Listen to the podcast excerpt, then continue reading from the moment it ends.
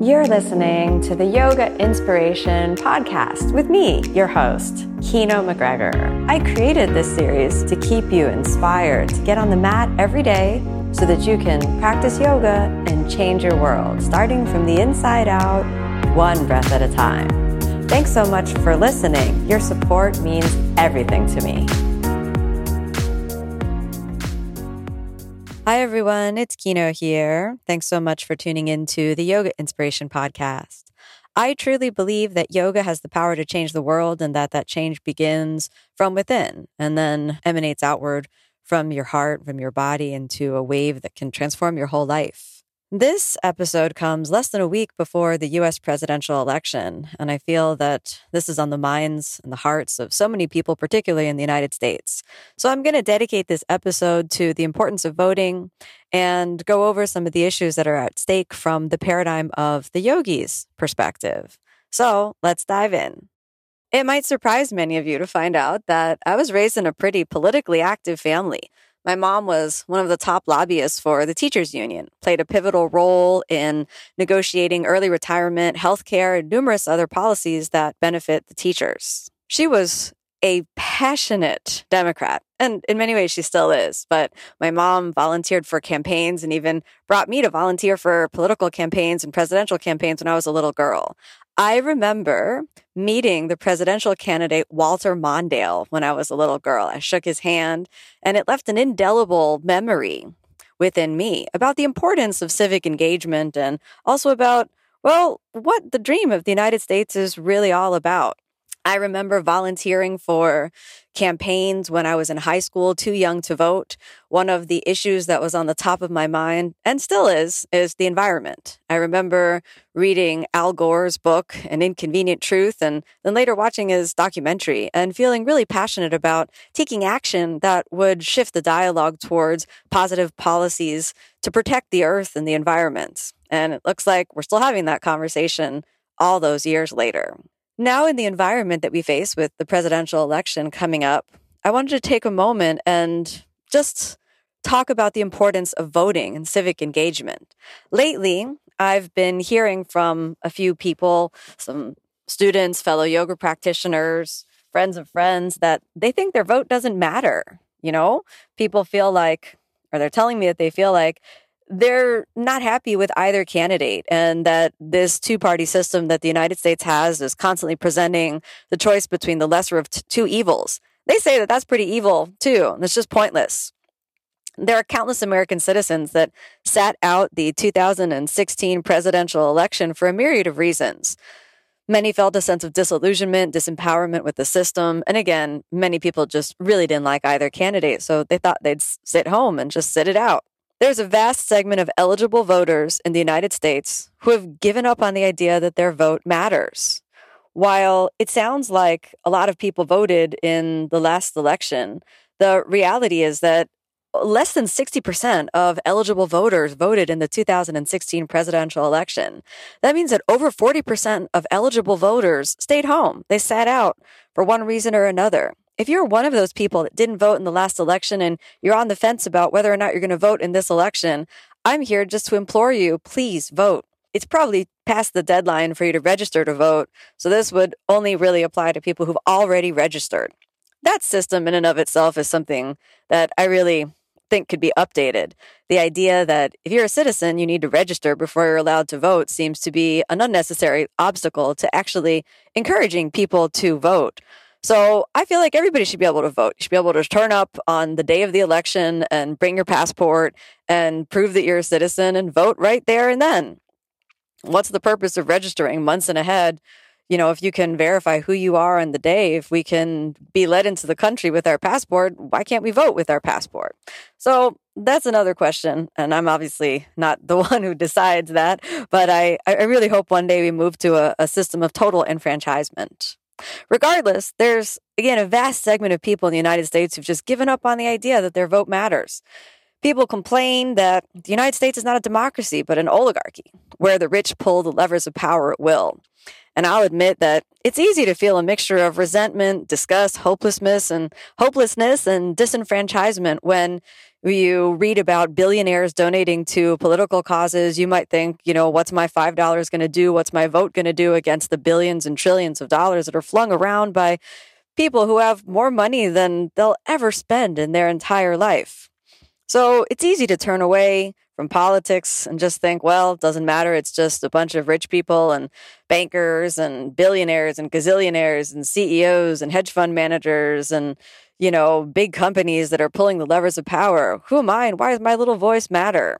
It's easy to turn away when everything you see about the political environment is just more and more polarized. It's us versus them. If you don't agree with one side, you're an enemy. If you agree with the other side, then you're ostracized. I recently spoke with someone whose uh, whose granddaughter voted for a political party that was not in alignment with the rest of the family, and the family's immediate response was, "Well, they wanted to kick her out of the family." And, you know, she'd already cast her vote, so no amount of anger or even argument would have changed the fact and families being torn apart by one person voting one way, one person voting the other way is the essence of what tears apart the fabric of a cohesive society. I really do yearn for a place where we can not hate the people we disagree with and have substantive arguments based on policy that are rooted in reason and intellect rather than a culture of personality that seems to, you know, worship salvific leaders that, you know, promise everything and honestly don't deliver that much even though our society is polarized, and if you didn't listen to last week's episode about how polarization happens through our through the persuasive technology algorithms, go have a listen to that. I'm here to implore you to put those algorithms down and reconsider the power of the vote. We cannot look back at history and deny and disregard the sacrifices that have been made by those who've come before us just so that we could vote. We would dishonor those who fought with all their heart and soul so that we could cast our vote today when we just sit home and say, eh, it doesn't matter. Who cares? It doesn't matter. I don't like either candidate. It's not my favorite. My favorite person didn't win. I'll tell you, I was heavily invested in the Democratic primary this year, and my favorite candidate did not win. But that doesn't mean I'm going to sit out the election. In fact, I've already voted.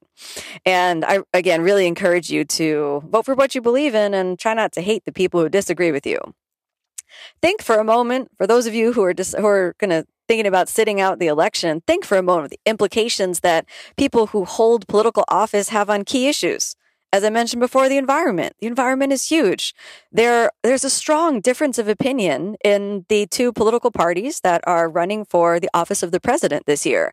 If we just take the environment, the current administration has pulled out of the Paris Climate Accord, which almost every other country in the world has signed and represents a, a really powerful coming together of some of you know, most of the countries of the whole world. The United States is a leader and the world is, has given its word and then removed its word.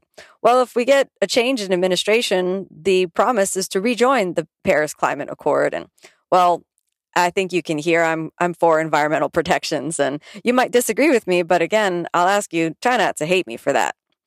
This is an important issue for me, so I research what the environmental policies are of every candidate, whether that's a presidential election or down ballot elections, everything from governor to state and local representative to city commissioner.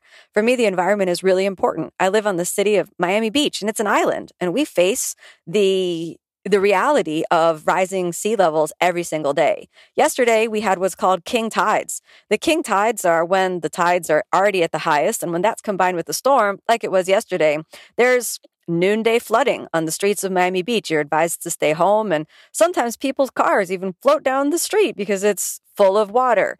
Now, the flood ends later in the day. It doesn't linger for so long, it just goes back out to sea. But I can tell you that in the more than 20 years that I've lived on this beautiful little island, these have gotten dramatically worse. And I see the impact of beach erosion. I see the impact of climate change with increasing storms and, and rising sea levels and just everything that the city of Miami Beach has to do just to keep itself functional. This is a pretty big statement for me, something that impacts my life every day. And then another issue that I encourage everyone to take a look at is healthcare. Now, when we take a look at the divergent opinions on healthcare, the current administration wants to remove the first effort that the United States made towards universal healthcare, which is called Obamacare. They have yet to propose a solution that would be an alternative. Um, the argument that's usually presented is that universal healthcare is a function of communism or socialism. And I tried to invite Tim on this podcast to talk about uh, his experience living in what's called a social democracy, Denmark. And Denmark has universal health care and universal education for all. And sometimes, maybe not Denmark, but Sweden is often mentioned in some arguments about why we should avoid that. And, you know, it's easy to uh, disparage some place you've never been. But I joked with Tim and said, I think everybody who's afraid of becoming like Sweden or Denmark should be sent on a week holiday over to Scandinavia and just see how horrible it is. According to World Happiness Studies, Denmark rates itself as the happiest country in the world, and the people who are there rated the happiest in the world. And that's pretty, that says something because the Danish and all Scandinavians are pretty understated. When Tim's having an awesome day, he usually says something like, It's not too bad. So for them to rate themselves as the happiest people in the world, I think that they're on to something over there.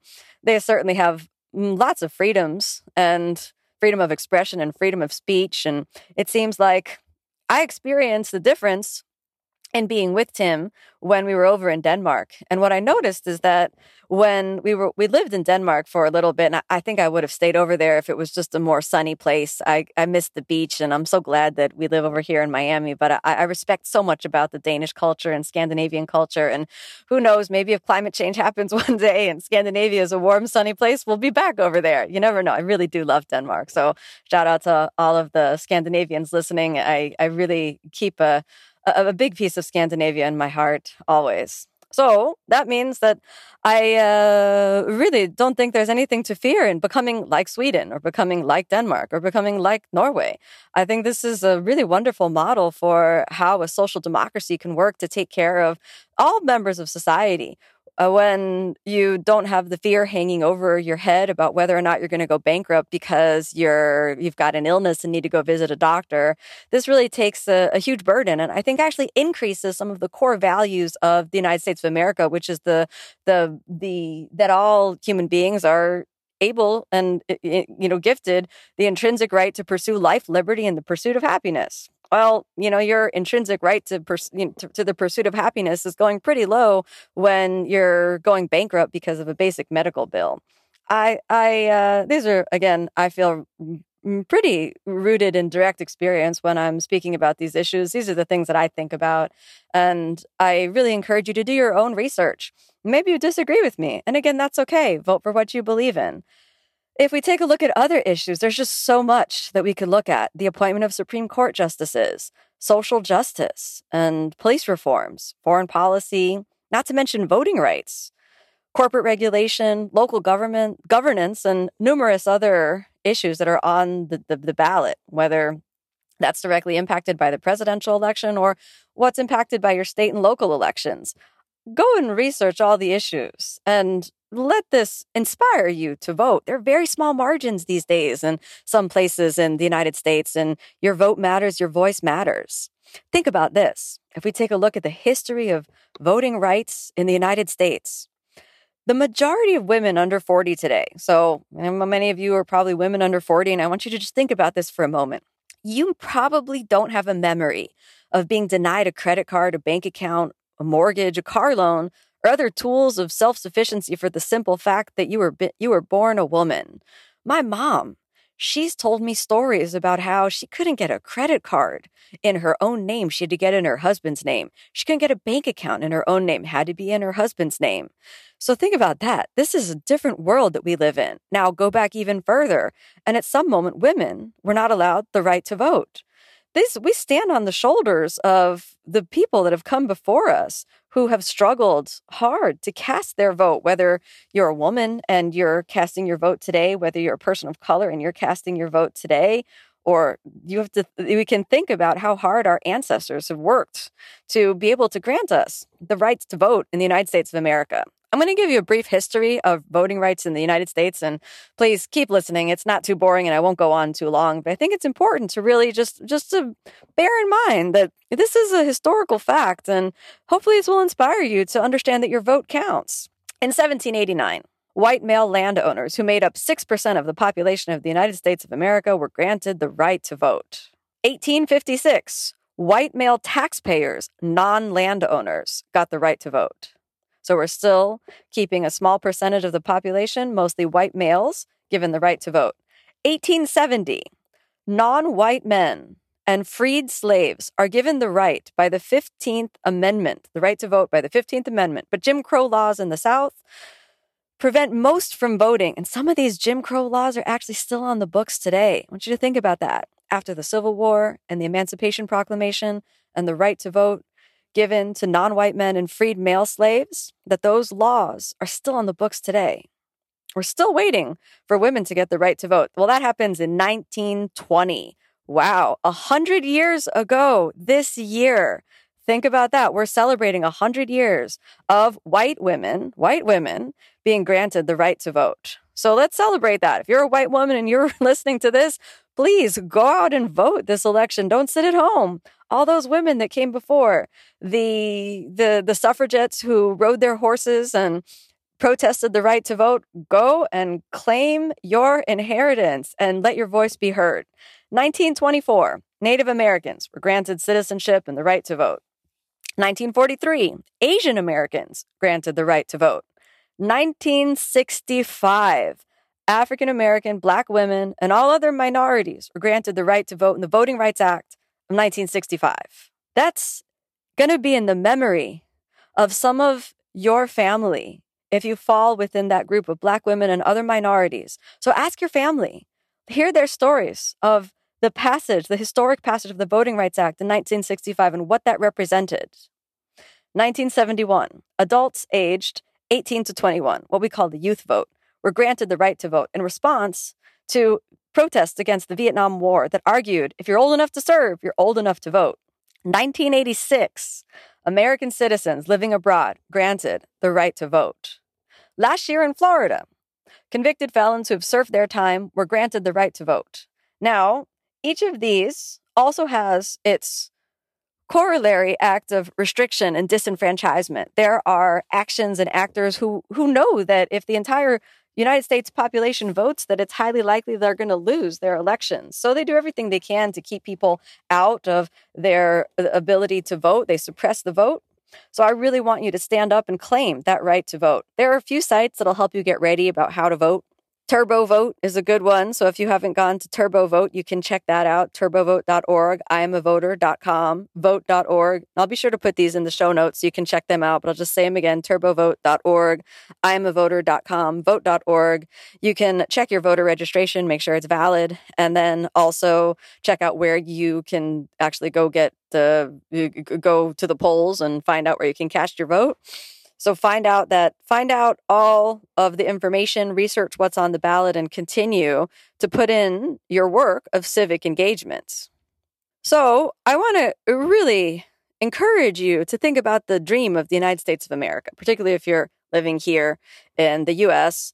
The what we could call the American dream is in many ways a work in progress. I don't believe it's complete. I don't believe this dream has reached its fruition, but I really do believe in the dream. And what I mean by that is that if we look at some of the words in the Declaration of Independence, we look at the dream of a nation founded on equality, even though perhaps that wasn't yet to be, it's definitely not yet to be realized, and perhaps wasn't necessarily in the minds of original founding fathers of the United States. And, you know, the history of the U.S. is fraught with many and often horrific challenges, many of which we're just grappling with and facing now. The dream of America, of life, liberty, and the pursuit of happiness for all, and the idea that the institution of government is bound to safeguard the social contract based on those values, this is a beautiful dream. I don't know what other country we'd want to be based on. The idea that life, liberty, the pursuit of happiness is truly, truly available for all and that the the, the institutions of government are, are meant to safeguard those for each and every citizen. When you abdicate your right to vote, you're essentially saying that you don't believe in the dream of America anymore. Well, I think you do somewhere inside.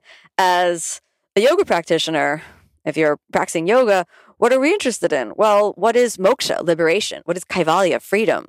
So we're here to recognize the value of all beings. And government rooted in the equality of all beings is aligned with yogic values. We have to work to make that dream come true, just like we have to work to make any dream come true. But I believe in the dream of the United States of America, and the least I can do in support of that dream is to vote. And I encourage you to do the same. I'm for 100% enfranchisement for every citizen to vote. I'm not telling you how to vote. I'm simply imploring you to vote your conscience, vote how you feel. Line up all of the policies, wash them up against your core values, and vote for the candidate that best aligns with your core values. The history of voting rights in the United States tells a story of hard won battles for the right to vote. So now I just encourage you to claim that victory and get out there and vote. Hey there, it's Kino here. I just wanted to thank you for tuning in to my podcast. Your support and your time and your attention really mean a lot to me. If you're enjoying this podcast series, you can find the full length videos on my online channel, OMSTARS, and that's at www.omstars.com. You can redeem a 14 day free trial and get access to our full library of over 3,000 classes and also practice yoga with me online. I'd also love to see you in class sometime. So you can find my full live in person teaching schedule on my website, which is kinoyoga.com. And if you haven't checked out my books, I'd absolutely be honored if you'd check those out. You can find those available at any online bookseller. The Yoga Inspiration Podcast is designed to keep you inspired to get on the mat. And I hope you're leaving each episode with a little glimmer and spark of the spirit, which is the true heart of the yoga method. Thanks so much for tuning in, everyone. May you be happy. May you be peaceful. May you be filled with love. Namaste.